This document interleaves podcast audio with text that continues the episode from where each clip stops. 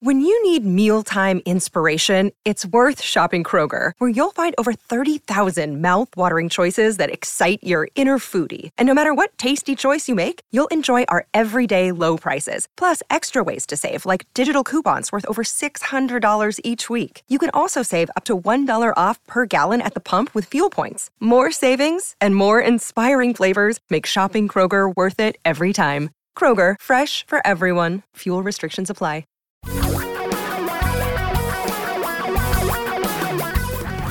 Reality radio for a really great future. We're talking real money. Well, we're off to a pretty bad start to the month, but what do we say here on the show? So what? It doesn't mean a thing.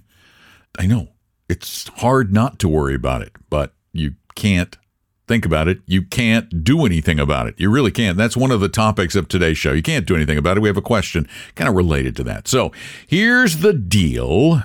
You can call Talking Real Money daily or Talking Real Money live on the weekends at 855 935 Talk, 855 935 8255. This Saturday, October 5th, Tom and I will be doing two and a half hours live on KOMO Radio in Seattle, which will then turn into a couple of podcasts next week. So you can call on Saturday from 3 to 5.30 Eastern Time, noon to 2.30 Pacific Time at 855 935 Talk. Fill in the blanks in the middle.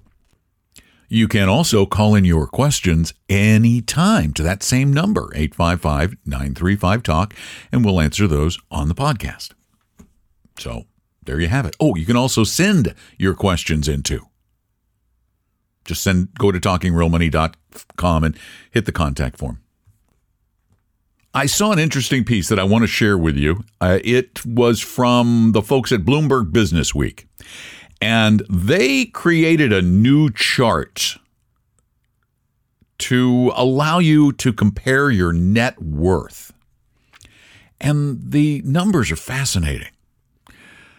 It starts with a net worth of basically nothing. Actually, we'll just use the number from nothing to a $100 net worth. And there are approximately one and a half billion people with a net worth, the total value of their assets, uh, $100 or less. One and a half billion. The biggest category is those with net worth of $1,000 or so. That's about $1.7 billion. And they say that, that, that, that that's the average American renter young people generally, but can be any age.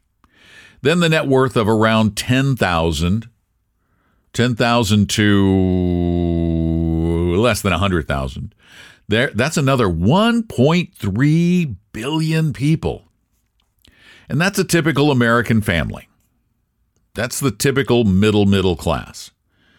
Then we have folks at that 100,000 to almost a million dollar level, of whom there are 436 million. And now where we now is where we start to get into rarefied air. This is where uh, I I I think you're going to need to be in retirement, and that's that one million to ten million. That's where most people need to be to enjoy a comfortable and secure retirement there are only 40 million people on the entire planet who fall into that group. And that is upper middle class. That's people who can, you know, they can, as they say, they can afford a second home. The next group is 10 to 100 million. And that is a group of 100, I'm sorry, of 1.7 million people. And now the numbers of people get very, very small. Those with net worths of 100 million to a billion number 49,000. They're not yet billionaires. Those with a billion to 10 billion, well, there are 2,700 of those. 2,700 globally. And then when we talk about ridiculous wealth, that $10 billion to 100 billion, there are only 150 people in that group. And how many do you think have net worths, worths, there are more than one, of more than $100 billion? Yeah, I'll let you think about that for a second. How many would you guess? Well, if you said two, you're right. Two. And isn't it ironic? Isn't it interesting? Isn't it coincidental? I don't know that both of those people, those two people, live in the greater Seattle area. Both of them.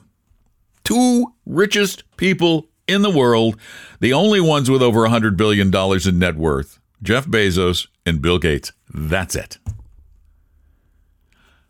So now what you can do is you can say, okay, I there is no way I am ever going to be in the top 50,000 or so people in the world.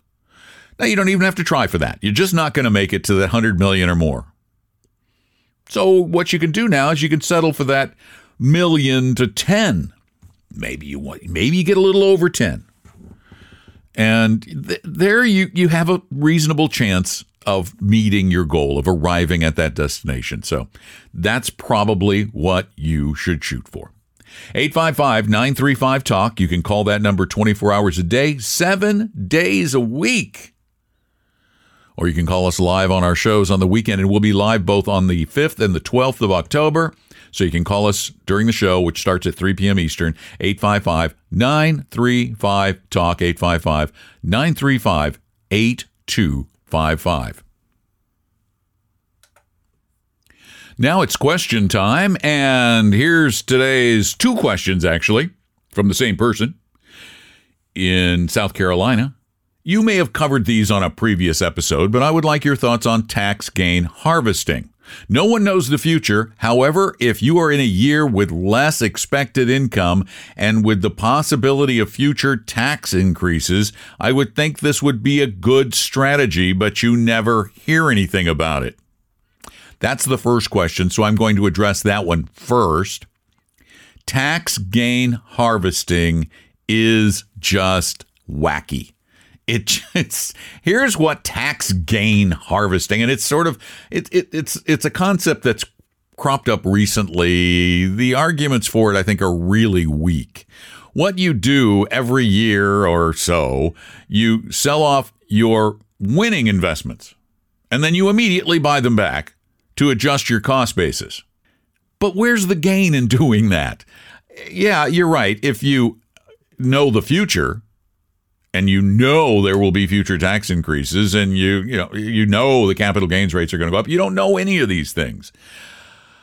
You might benefit a bit, but here's what happens. You sell your appreciated asset at a gain and you're going to pay taxes on that. You buy it back. Now you get a new cost basis. And the next year you sell that appreciated asset at a gain, well, hopefully a year and a day. So you get long term gains. And you pay taxes on that again.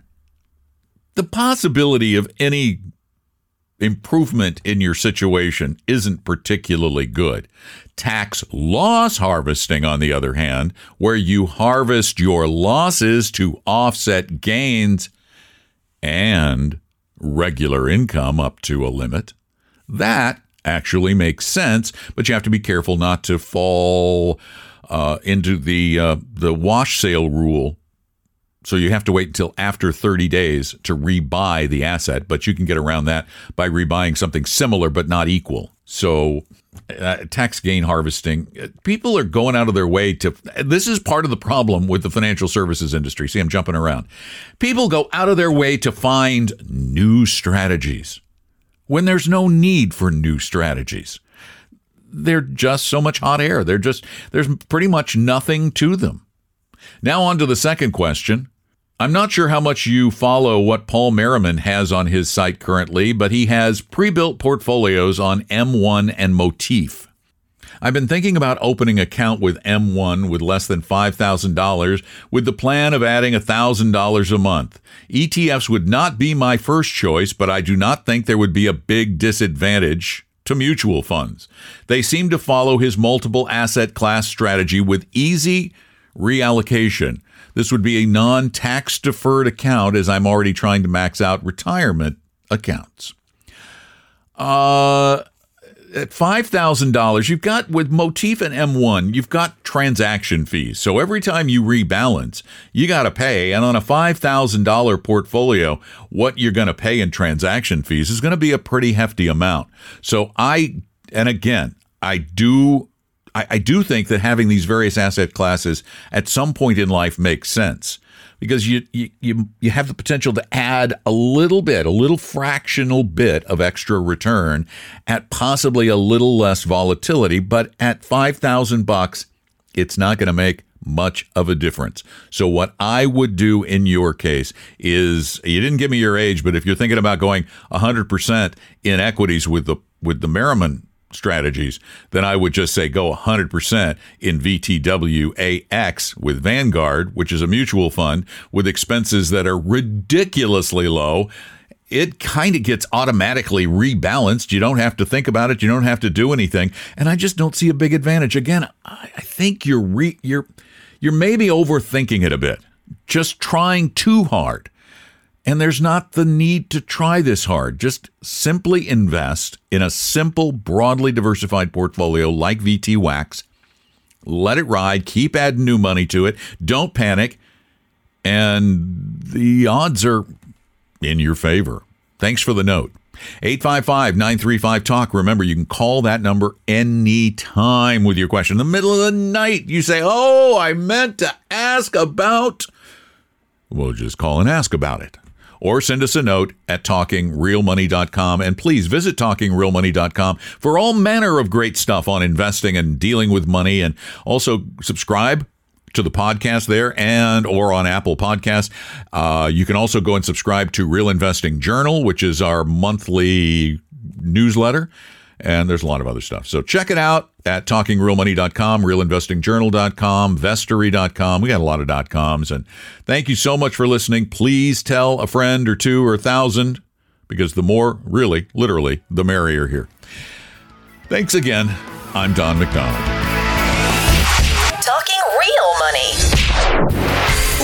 Realize that the information provided on Talking Real Money is for educational and hopefully enjoyable purposes only. Providing personalized financial planning or investing advice takes time, so please consult with a really good fee only fiduciary investment, tax, or legal advisor. We know a good one. Investing must always involve risk. In other words, you can and probably will lose money at times. Also, as much as you want it, no one can accurately, consistently predict the future. So, past performance doesn't tell you a darn thing about what the future will bring. Unlike programs that say something similar, Talking Real Money is not trying to get you to buy or sell any financial products or securities. Instead, the program is provided as a public service by Vestory, a fee-only registered investment advisor. Thanks for listening, and please visit talkingrealmoney.com for more information and disclosures. Are we done now?